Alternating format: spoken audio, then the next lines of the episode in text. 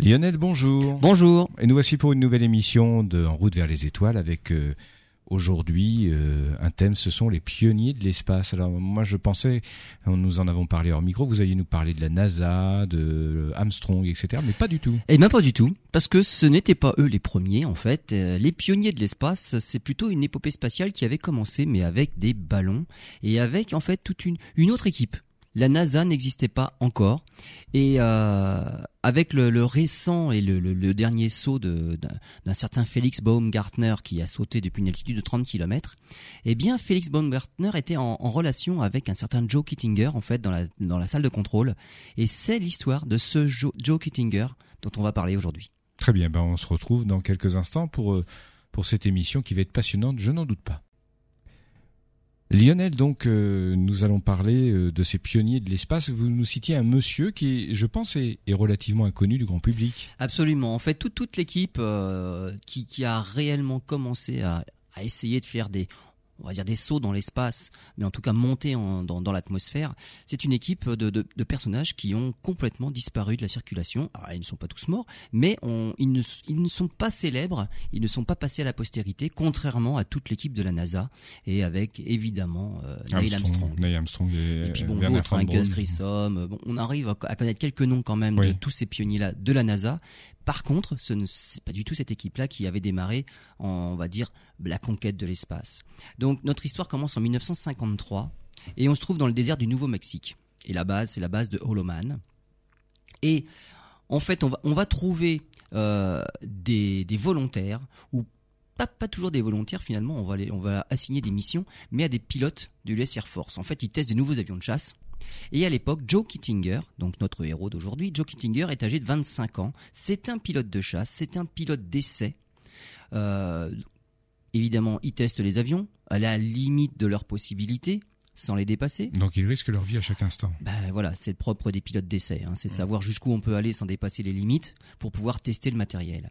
Et il vient de recevoir euh, une affectation et il arrive justement dans ce désert du, du- du Nouveau-Mexique et il a il, se voit confier une mission pour quelques jours par mois simplement. Il doit accompagner une unité d'aérostation. C'est-à-dire, Ça c'est tout nouveau, c'est l'envoi de ballons sondes dans l'atmosphère comme à Roswell par exemple. par exemple. Alors les ballons sondes servent pour euh, l'étude de l'atmosphère. hein. La météorologie lance des ballons sondes tous les jours. Euh, et bien là c'est pareil, mais pas simplement pour étudier, on va dire la, la basse couche de l'atmosphère. On va parler de l'atmosphère et de la, forme, de l'atmosphère, sa composition, les différentes couches, mais plutôt au-dessus. C'est-à-dire que avec certains ballons sondes, on peut aller suffisamment haut pour aller au-delà de, ben, on va dire, de la basse atmosphère, là où se trouvent les nuages, donc dans la stratosphère. Et donc il est affecté à une unité justement d'aérostation. Et finalement, il est chargé avec ses avions euh, d'escorter les ballons. Donc il doit piloter les avions forcément à très basse vitesse. Ça le change complètement eh ben, de, son, de son métier de pilote de chasse. C'est peut-être compliqué, mais d'une autre manière. Ah ben c'est c'est franchement c'est différent. Hmm. Alors avec Joe Kittinger, Joe Kittinger donc lui c'est le pilote. Euh, dans cette équipe on a un météorologue, c'est Duke Gildenberg. Euh, lui il est météorologue à Air Force justement et il se souvient quand il parle des pilotes engagés pour accompagner les ballons. Il se souvient que, eh ben, il y en a, il y en a très peu qui aimaient ça. C'était vraiment pour eux un ennui mortel. hein. Piloter un avion à maximum 200 km heure, il y en a certains dans, dans leur cockpit d'avion, euh, ils s'installaient confortablement et ils fumaient une cigarette. Ils s'ennuyaient à mourir. Il y avait... Ah oui, à ce point-là. Ah oui, il y, avait vraiment, mais, mais c'était un, un travail franchement ingrat que d'accompagner un ballon alors qu'il montait dans l'atmosphère. Hmm. Donc voilà, on va dire, le premier contact de Joe Kittinger avec cette unité d'aérostation. Et à l'époque, évidemment, dans les nacelles des ballons, c'était simplement des appareils scientifiques. Bien sûr. Donc que des appareils de mesure. On n'en est pas encore à y mettre un homme. Un autre euh, personnage qui, qui va venir aussi dans, dans cette équipe-là, c'est le docteur John Stapp. Euh, lui, il, est, il dirige le, le centre de recherche médicale. Et pour lui, euh, il n'y a, y a aucun doute, il sait qu'un jour l'homme ira dans l'espace. Et donc, il veut faire partie de l'aventure. Donc, il se joint à cette, à cette aventure-là et il veut étudier surtout les réactions du corps humain à l'apesanteur et aux accélérations. Et évidemment, pour lui, il fallait d'abord collecter le maximum d'informations sur la haute atmosphère et pratiquement l'espace, on va dire, avant d'y envoyer un homme. Donc, d'où l'intérêt d'envoyer des ballons. Alors, l'atmosphère, on parle depuis tout à l'heure de l'atmosphère. Alors l'atmosphère, il y a plusieurs couches en fait. Il y a la basse couche de l'atmosphère dans laquelle se déroulent tous les phénomènes météorologiques, euh, dans laquelle euh, bah, circulent les avions par exemple. Euh, on appelle cette première couche, c'est la basse couche, la troposphère. La troposphère, elle va jusqu'à à peu près 10 km d'altitude. C'est là qu'il y a les nuages, c'est là que se passent tous les phénomènes météorologiques. Et quand on monte dans la troposphère, la température ne fait que décroître. C'est dans la troposphère qu'on trouve évidemment le maximum d'air. 90% de la masse totale de l'air se trouve dans la troposphère. Quand on arrive, on va dire dans le haut de la troposphère, euh, déjà on voit bien que toute la masse d'air est dans les basses couches, puisque en haut de l'Everest, euh, on ne peut pas y rester campé. Donc euh, on est déjà à un niveau, on va dire, franchement dangereux pour l'homme, mortel pour l'homme. Les avions qui sont en gros à 10 km d'altitude doivent être pressurisés. On est obligé, sinon c'est pas possible. Donc c'est la première couche de l'atmosphère, c'est la troposphère, et la température bah, descend, on va dire, de la température ambiante au sol jusqu'à à peu près entre moins 50 et moins 70 degrés. Donc en haut de la troposphère, on arrive à moins 70 degrés. Là, il y a une limite. Alors les limites, on les appelle les si la limite de la troposphère, c'est la tropopause. Enfin, peu importe, il y a une limite. Et à partir de cette limite-là, la température augmente à nouveau, ne fait que croître. Ah oui, c'est bizarre. ça. Alors voilà, c'est les couches sont délimitées justement par un changement de variation de température. Mhm. Dans la basse couche atmosphérique, la température ne fait que décroître jusqu'à, on va dire, moins 70. Et à partir d'une certaine altitude, la température se remet à croître. Et là, on est dans ce qu'on appelle la stratosphère. Et dans la stratosphère, là, ça va jusqu'à à peu près 50 km d'altitude. C'est dans la stratosphère qu'on trouve la couche, la fameuse couche d'ozone. Donc là, ça nous protège hmm. des, rayons ultraviolets qui en provenance du soleil notamment. Bien sûr. Hmm. La température croît jusqu'à revenir à pratiquement 0 degré. Félix Baumgartner, dans son saut euh, record euh, d'il y a quelques, quelques semaines, en fait, il est parti, il y avait 10-15 degrés. Ça, ça peut être positif. Mais en descendant, il va passer justement à la frontière entre la stratosphère et la troposphère où ça descend à moins 70 degrés. Donc même s'il venait d'un endroit dans la stratosphère où la température était positive, il est passé à la frontière entre les deux où la température est franchement négative. Et après, ça recroît euh, hors descendant. Au-dessus de la stratosphère, on trouve une zone qu'on appelle la mésosphère où la température décroît à nouveau, et là ça descend jusqu'à moins 80 degrés, jusqu'à à peu près 80 km. Et au-dessus encore, on a la thermosphère. Et là, la température recroît à nouveau jusqu'à moins 30 à peu près. Et là, on va dire c'est presque la frontière entre eh ben, l'atmosphère et l'espace. on arrive à 100, 110 km d'altitude. Il y a beaucoup moins d'atomes. Enfin, il y a ah bah là, il y a presque plus rien. Et c'est là qu'on estime 100 km d'altitude, c'est la frontière de l'espace. Quand on cherche à envoyer quelque chose dans l'espace, la frontière à atteindre, c'est les 100 km d'altitude.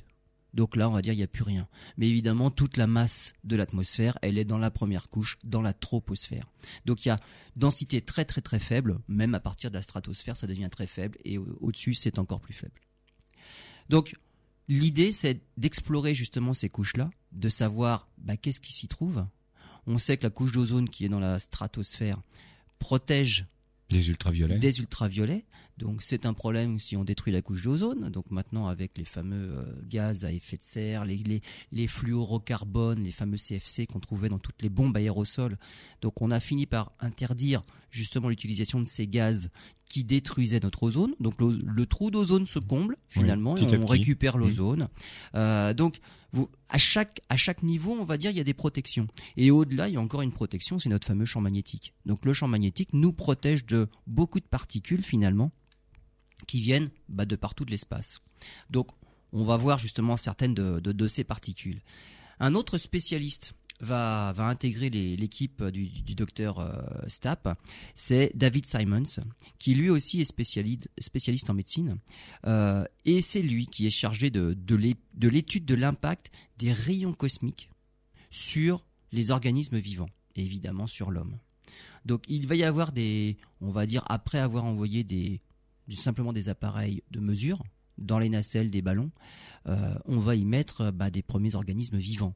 Donc on va y envoyer des souris, des hamsters, des singes, et puis après, on, vu qu'ils reviennent à peu près en vie, on va finir par y mettre Un homme. des hommes, évidemment. Tout ça pour aller étudier bah, qu'est-ce qui se passe dans la haute atmosphère. Bien sûr. Alors, ces fameux rayons cosmiques, Alors on va en dire deux mots. Qu'est-ce que sont les, rayons cosmiques? Alors ce sont des, flux de, noyaux atomiques en fait, mais à très très très forte énergie. Dans le spectre électromagnétique, euh, on va dire qu'il y a les infrarouges, il y a la lumière visible, et quand on va dans les rayonnements plus énergétiques, on trouve les ultraviolets, après on trouve les rayons X, alors déjà, les rayons X, c'est assez puissant puisque ça traverse la peau, mais pas les os. Donc c'est ce qui permet de voir les os dans les radios. Mais on voit que les rayons X ont déjà une certaine énergie. Ça passe à travers la peau.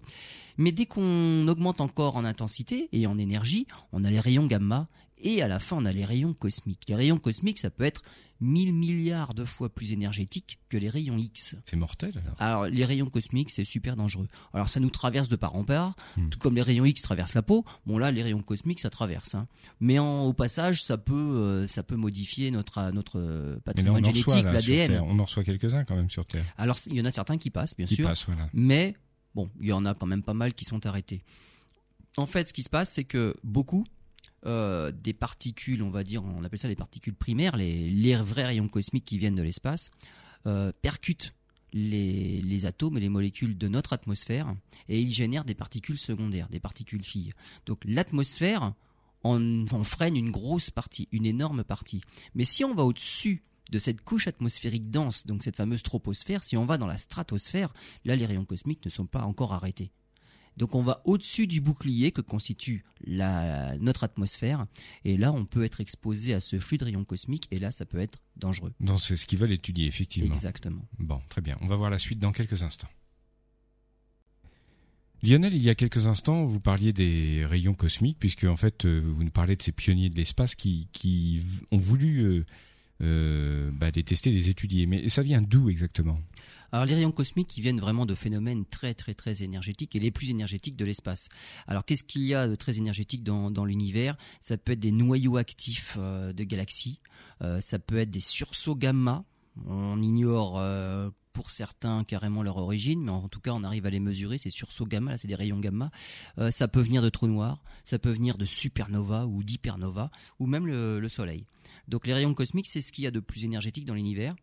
Euh, et évidemment, ça traverse l'espace comme ça. Donc ça, vient de partout, du Soleil pour certains, et carrément de l'espace interstellaire pour d'autres, et de très très loin, puisque ça peut être de galaxies très, très lointaines avec un noyau super actif.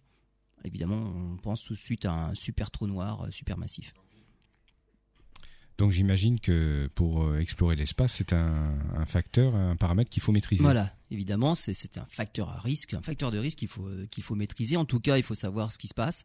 Donc c'est pour ça qu'on a envoyé quelques êtres vivants au départ, quelques animaux. On s'est rendu compte que bon, finalement, ils arrivaient à revenir suffisamment en vie pour qu'on puisse faire les, des essais on va dire, un petit peu plus poussés avec des êtres humains. Ils mouraient pas directement en allant dans la stratosphère. Ils revenaient en vie.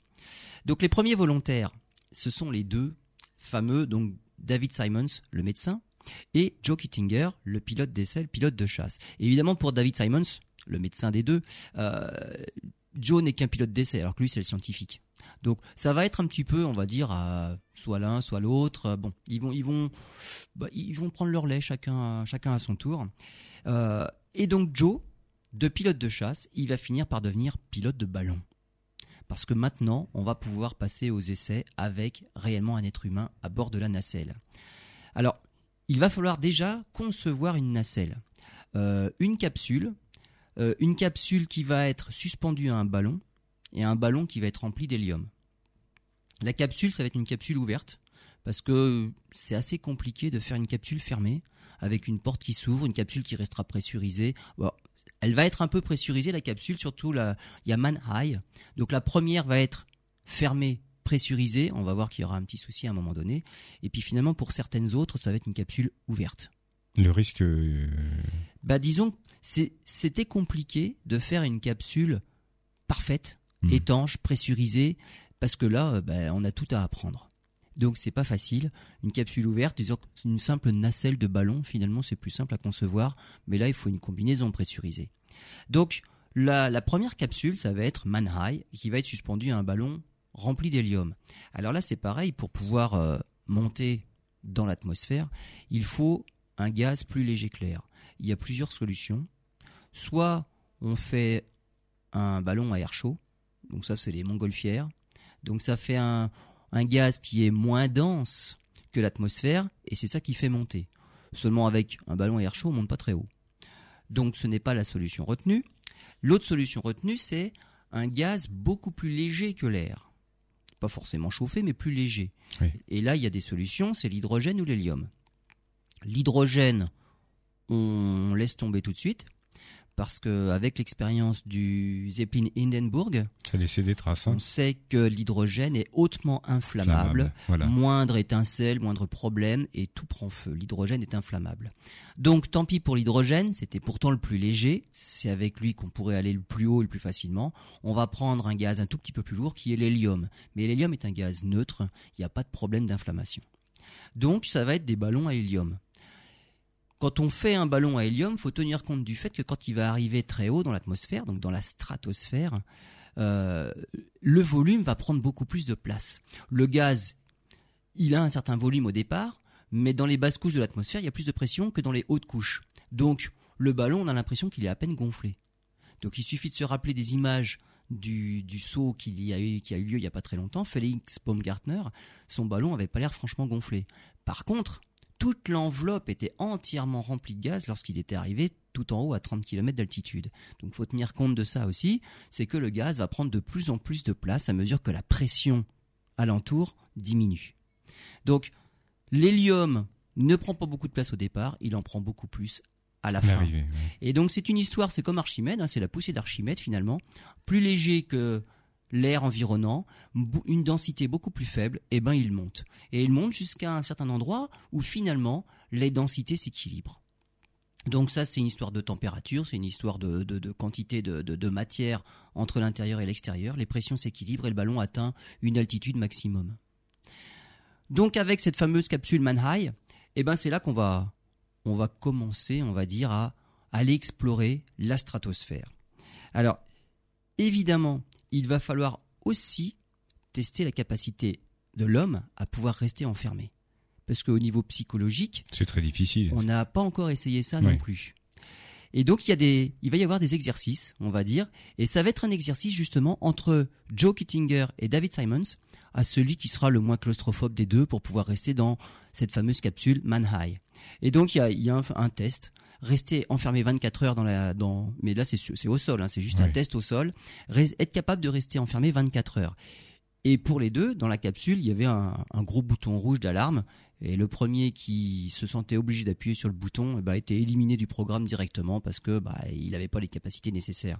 Alors pour euh, pour David Simons, donc le médecin des deux, lui disait bah c'était étouffant, c'était inconfortable, mais c'était nécessaire. Bon, il arrivait à passer au-dessus de ça.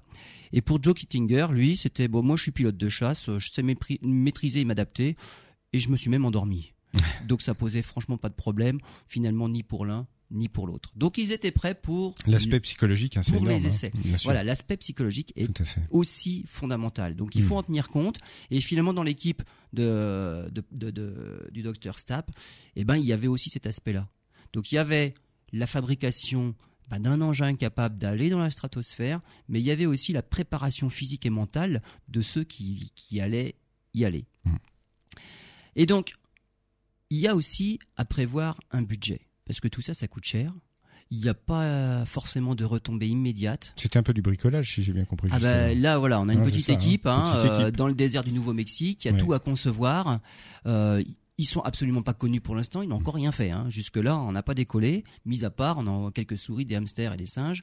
Et donc, il faut aussi euh, construire la, la capsule qui prend beaucoup plus de temps que prévu. Ça, c'est comme d'habitude. Et finalement, ça coûte plus cher que prévu. Il y a des dépassements, il y a des délais, des dépassements de délai, tout ça. Et donc, John Stapp, le, le chef d'équipe, on va dire, se bat avec ses supérieurs pour avoir en plus les Les financements. finances, ouais. Certaines étapes du développement sont finalement supprimées, ça c'est jamais bon signe, et notamment l'essai de la capsule dans un caisson pressurisé pour justement tester sa, son étanchéité et pour qu'il n'y ait pas de dé- dépr- dépressurisation, on va dire fortuite en haute altitude. Donc ça, ça n'a pas été fait pour essayer de faire le premier test le plus vite possible. Malheureusement, il y avait une des valves de la capsule qui a été montée à l'envers. Donc, jusque-là, ils s'en sont pas rendus compte. Oui. Le 2 juin 1957, euh, eh ben c'est le, c'est le départ pour le premier vol d'essai. Et à 6h30, c'est Joe Kittinger qui est aux commandes de Manhigh 1.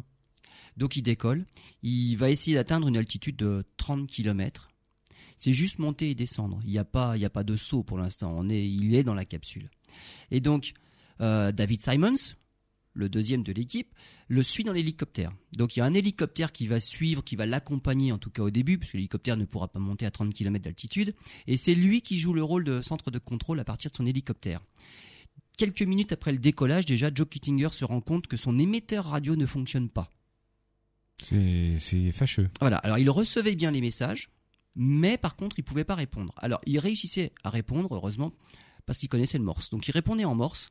Et heureusement, encore une fois pour lui, c'est que euh, David Simons, qui était dans l'hélicoptère, était aussi radio amateur et il connaissait le morse.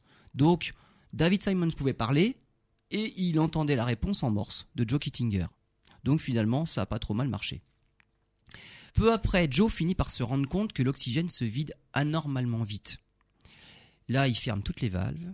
Évidemment, c'était à cause de la valve qui avait été montée à l'envers. Donc l'oxygène fuyait dans la stratosphère.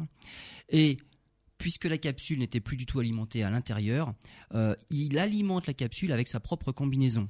Et bien sûr, il en avertit personne. Parce que là, on aurait arrêté directement l'essai à cause de ça. Donc finalement, il n'en dit rien à personne, il ferme les valves et puis il continue l'ascension. Et après deux heures d'ascension, eh ben, il atteint les 30 km d'altitude. Et c'est là que Duke Gildenberg, le météorologue de l'équipe, euh, s'aperçoit, en lui demandant un petit peu de lire un peu tous les cadrans qu'il y avait devant lui, qu'il y a un problème avec les réserves d'oxygène. Ben oui, ça c'était sûr, il en avait perdu au départ. Et là, on demande à Joe Kindinger de redescendre. Alors pour redescendre, euh, c'est pas comme en avion. C'est-à-dire qu'on n'a pas des commandes et on redescend aussi vite qu'on veut, on va où on veut. Non, on est, comment ça se passe On est dans un ballon. Oui. Ça veut dire qu'on est obligé de relâcher simplement de l'hélium. Faut, faut dégonfler l'enveloppe du ballon pour redescendre tranquillement, parce qu'il n'y a pas forcément de lest non plus. Euh. donc, on faut perdre un petit peu d'hélium mais faut pas en perdre de trop parce que sinon on descend en chute libre. Donc faut en plus maîtriser la perte d'hélium pour euh, maîtriser la vitesse de chute. Et il finit par, euh, bah, par se poser dans 90 cm d'eau. Bon, il n'a pas tout, tout maîtrisé, il finit par, par tomber dans l'eau. Et à côté de là où il est tombé, en fait, il y avait un pêcheur. Donc dans le lac dans lequel il est tombé, il y avait un pêcheur. Et on imagine le pêcheur, lorsqu'il a vu tomber une capsule du ciel, avec un homme en combinaison spatiale en sortir. Il s'est dit, ça y est, un martien. Voilà, lui, il est parti en courant, lui. Donc là, les martiens débarquaient sur Terre. Donc ça, voilà, ça a été la, on va dire, la première rencontre entre un astronaute et un être humain. Voilà, oui, ils étaient effectivement, il faut le préciser parce que vous avez parlé de, ces tests, mais ils avaient déjà des, scaphandres, hein, forcément. Il y a des combinaisons pressurisées. Et évidemment, c'était aussi bah, le moment de tester, les, combinaisons pressurisées. Donc tout ça, ça a été testé parce qu'il faut bien voir aussi, et là, on va voir que ça va, ça va dévier un peu dans, dans cette direction-là, c'est le sauvetage en altitude.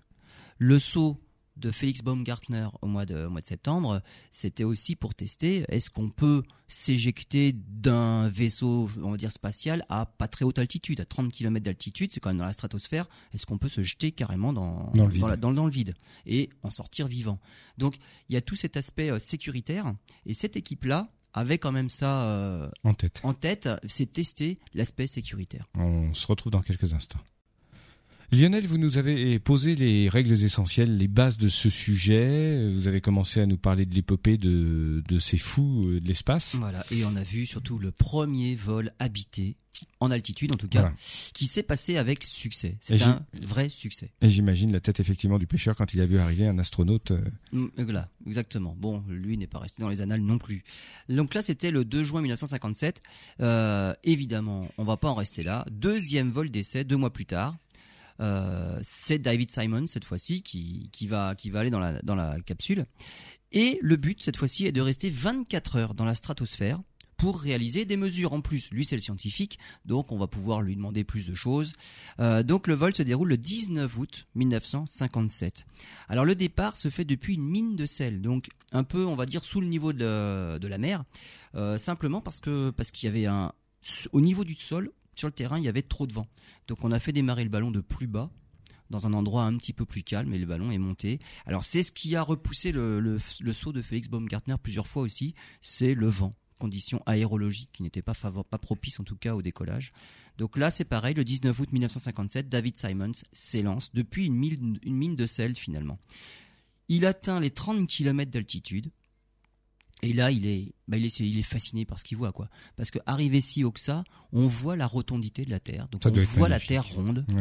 Euh, on est au-dessus pratiquement de, bah, de 90% de, de la couche atmosphérique de l'atmosphère. Donc on voit le noir du ciel. Alors par contre, on voit aucune étoile. Ah oui. On, on voit aucune étoile parce qu'en fait, quand on est éclairé par le soleil, bah là c'est une histoire de contraste. Le Ouais. soleil est tellement fort que avec ou sans atmosphère, finalement, on voit pas les étoiles non plus. Par contre, du côté nuit, évidemment, il, verrait les étoiles. Donc le but est de rester 24 heures. Euh, lui, ce qu'il voit, c'est un front orageux qui passe sous son ballon. Donc il voit, il voit des gros nuages, les cumulonimbus. Euh, Bon, c'est pas grave parce que la hauteur maximum des cumulonimbus c'est 20 km. Donc pour lui, pas de problème. Et ben en fait si. En fait, problème, il a beau être 10 km au-dessus, la présence des nuages en dessous, ça empêche finalement le rayonnement de la Terre, de le maintenir à cette altitude-là.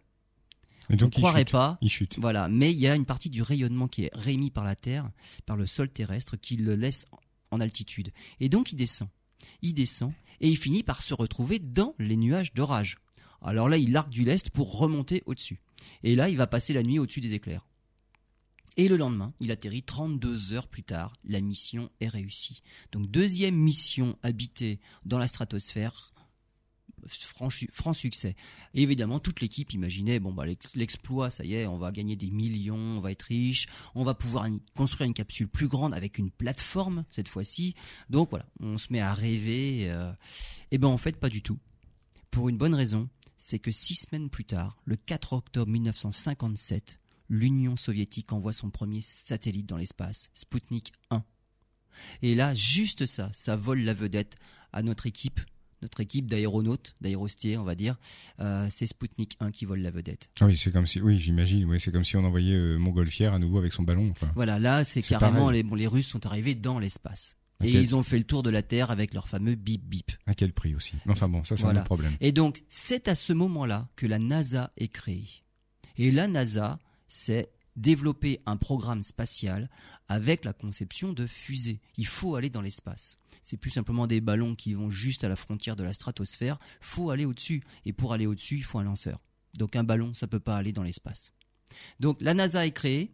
Les débuts de la NASA, bon bah c'est assez catastrophique hein, parce qu'il faut, bah, faut concevoir les fusées. Hein, c'est pas pour rien qu'ils ont fait appel À à Werner Werner von- Braun pour les aider à concevoir les fusées. Celui qui avait créé, pour nos auditeurs, c'est celui qui avait créé les V1 et les V2. Exactement, donc pendant la Deuxième Guerre mondiale. Donc euh, on a fait appel bah, aux ingénieurs allemands qui à l'époque euh, savaient faire des moteurs fusées, pas pour la bonne cause, mais ils savaient faire Ils des savaient moteurs faire, fusées. Euh, la NASA donc a mis du temps, hein. il y a eu beaucoup d'échecs de fusées au décollage de toute façon. hein.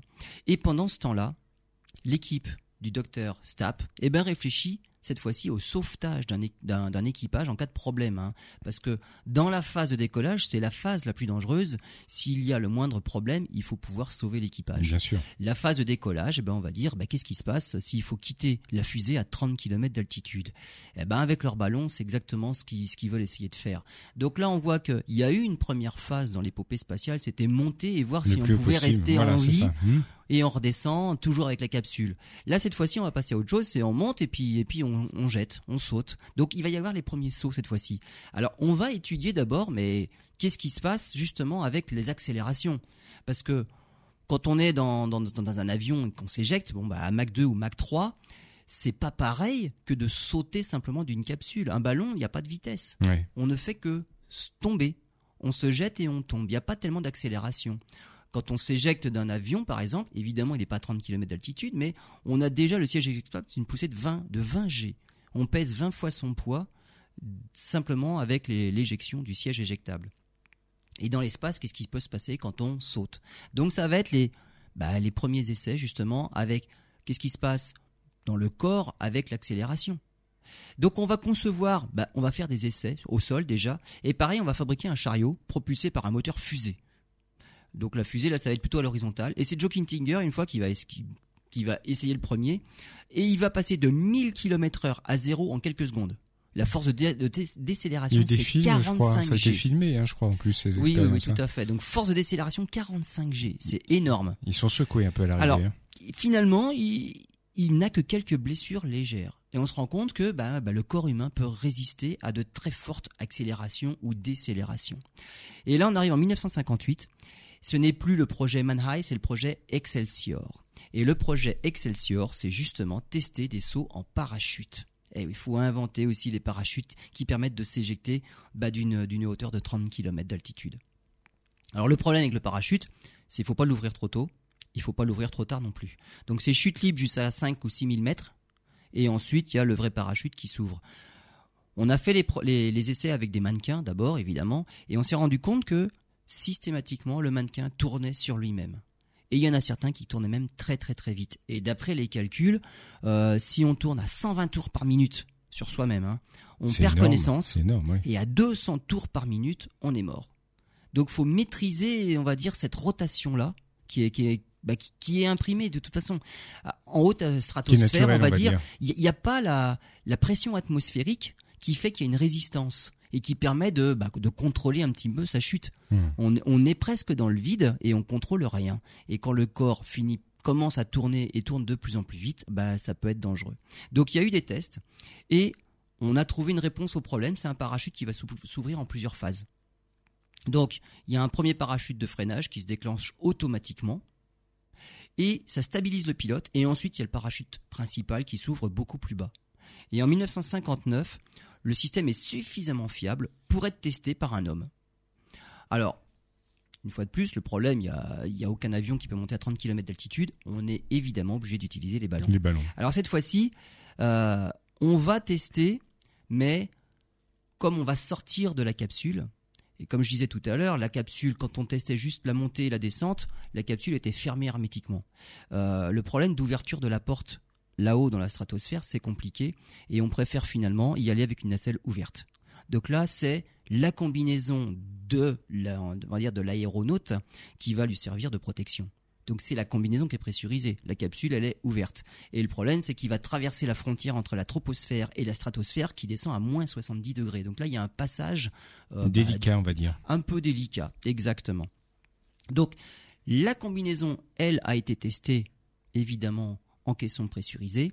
Et le 16 novembre 1959, nouveau décollage du désert du Nouveau-Mexique. Donc deux heures d'ascension. On arrive, le premier saut, on va dire, il est testé à 20 km. On va pas jusqu'à 30, donc on teste à 20 km. Et au moment de se lever pour sauter, eh ben Joe Kittinger, euh, eh ben il est bloqué sur son siège. Il essaye plusieurs fois, il est bloqué. Alors il sait pas pourquoi il est bloqué, il y a quelque chose qui l'avait bloqué, puis il panique un petit peu. Et en se relevant, il arrive finalement à se relever, mais dans la panique, finalement, il, ne se rend pas compte qu'il a déjà déclenché le, parachute. à ouverture automatique. Et dès qu'il saute, le premier parachute s'ouvre. Ah. Et en plus, il s'enroule autour de son cou. Ah. Voilà, donc le, début du saut, c'est pas très bon du tout.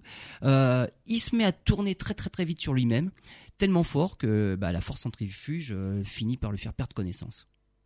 Automatiquement, le parachute principal s'ouvre après, et lui, il atterrit sans problème, mais il a, fait un saut complètement inconscient.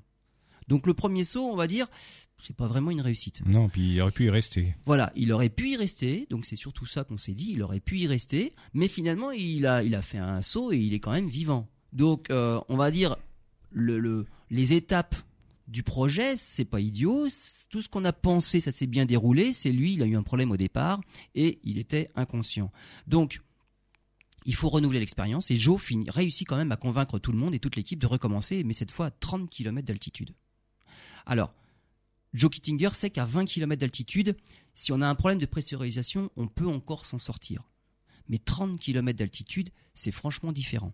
Donc là, la, pression et cette histoire de combinaison pressurisée, il faut vraiment faire attention. On n'est pas dans le même monde. Entre 20 km où il reste encore finalement faiblement d'atmosphère, mais un petit peu, et 30 km où il y en a franchement beaucoup moins. Donc, euh, il va y avoir une deuxième tentative depuis 30 km d'altitude. Alors cette fois-ci, il vérifie bien tout. Surtout qu'il y a quelque chose qu'on ne lui a pas dit, c'est qu'un an plus tôt, on avait, on mené des, tests justement en cas de problème de dépressurisation dans, le caisson pressurisé. Et on avait testé qu'à 30 km d'altitude, s'il y a un problème avec la combinaison, finalement, une main, par exemple, elle fait que on gonfler. Ça enfle, ça enfle, ça enfle démesurément. On ne lui avait pas dit ce qu'il y aurait comme problème à cause du manque de pression. Alors, ce qu'il faut savoir aussi, c'est que quand il n'y a pas de pression, euh, l'eau liquide se met à bouillir euh, très rapidement. À la limite, sur Mars, où il y a pratiquement plus de pression, la glace se sublime. Ça Oui. passe même pas par l'état liquide. Donc un homme dans l'espace directement, euh, bah, toute l'eau contenue dans son corps, donc le sang, on va dire, bah, ça bout tout de suite. Donc il meurt cuit. Température d'ébullition, c'est euh, voilà, c'est direct. Ça passe de, de liquide à solide, enfin de liquide à gazeux, direct, ça, ça bout tout de suite. Donc c'est extrêmement dangereux. Et il a effectivement un problème, c'est que il y a un de ses gants qui est dépressurisé. Donc il monte là-haut avec et avec des gants, des chaussettes. Bon, il va à 30 km d'altitude, mais il se rend compte rapidement, hein, dès le dès le 12e kilomètre, il se rend compte que son grand son gant droit n'est pas pressurisé. Alors il savait évidemment que s'il allait annoncer cette nouvelle-là, la mission tout. était condamnée, hein. donc il en a rien dit à personne. Donc il a senti des douleurs extrêmement vives, il n'arrivait même plus à bouger les doigts, et toutes les manœuvres, il a fallu qu'il les fasse avec la- sa seule main gauche. Et il est allé quand même jusqu'à 30 km d'altitude. Et de là-haut, il a sauté. Un fou. Il a sauté avec sa seule main gauche possible. Et il a sauté. Il a mis 4 minutes et demie, 4 minutes et demie de chute libre. Il a atteint les 988 km heure. Donc là, il a atteint aussi un record de vitesse. Et 14 minutes plus tard, il se pose. Avec la main dans un état. Avec la main, ouais, voilà. Exactement, dans un sale état. Mais bon, euh, cette fois-ci, il n'a pas perdu connaissance. Il est resté en vie. euh. donc, il devient un héros. hein. Tout le monde s'enthousiasme pour le projet Excelsior. hein. Il est même invité à la Maison-Blanche. Et là, il est reçu par le président Eisenhower, où on lui remet le Harmon Trophy. Alors, le Harmon Trophy, c'est, on va dire, la récompense pour un exploit, l'exploit aéronautique de l'année. Très bien, on se retrouve dans un instant. Lionel, nous allons aborder la dernière partie de cette émission consacrée aux pionniers de, de l'espace et non pas de l'aviation avec des, des casse-coups vraiment, hein, qui risquaient leur vie sciemment, mais pour faire avancer la science. Oui, mais c'est bien pour ça qu'on que c'était les pilotes d'essai, les pilotes de chasse qui, qui ont fait partie de ces pionniers-là vers l'espace pour en la fait, conquête de euh, l'espace. risquer leur vie, s'ils ne le faisaient pas, ils, ne vivaient plus. en C'était fait. leur métier. Ouais. C'était leur métier. Il fallait qu'ils soient à la limite dans tous les domaines. Donc Mhm. c'était leur métier. Donc, eh ben, ce Joe, Joe Kittinger, justement, a réussi ce, c'était ce, ce fameux saut. Il n'a pas perdu sa main. hein. Oui. Euh, bon, sa main a gonflé parce qu'il n'y avait plus de pression, mais il y avait le gant en fait pour l'empêcher de gonfler plus que ça. Donc c'était bien comprimé dans le gant. Euh, il sentait plus ses doigts, il avait mal. Bon, mais il a réussi son saut. Mais le problème, c'est que ça n'a pas été, on va dire, il n'a pas été plus célèbre que ça finalement, simplement parce que quelques mois plus tard, eh bien, ce sont à nouveau les fusées qui captent toute l'attention, et Oui. surtout le 12 avril 1961, c'est Yuri Gagarin qui se met en orbite. Donc voilà, la, la vedette part encore du côté des fusées. Euh, Joe est resté avec l'équipe du Dr Stapp en plus. hein. Euh, bon, il faut dire qu'il lui avait confié, euh, il- le Dr Stapp lui avait dit si tu pars, il me faudra du temps pour te trouver un remplaçant. Donc du coup, Joe Kittinger bah, ne s'est pas porté volontaire pour intégrer l'équipe de la NASA. Il a laissé ça à des copains à lui. C'est-à-dire que les premiers, euh, John Glenn et tout, tout cela, les premiers, vraiment pour les missions Mercury, puis Oui. après Apollo, ce sont des copains à lui, il les connaissait tous. Mais il n'a pas intégré cette équipe-là. Il est resté avec l'équipe de John Stapp du côté des ballons.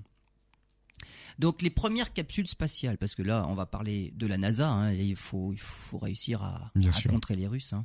Les premières capsules euh, de la NASA en fait sont très très fortement inspirées des travaux de l'équipe du Dr Stapp hein, avec Manaï et Excelsior.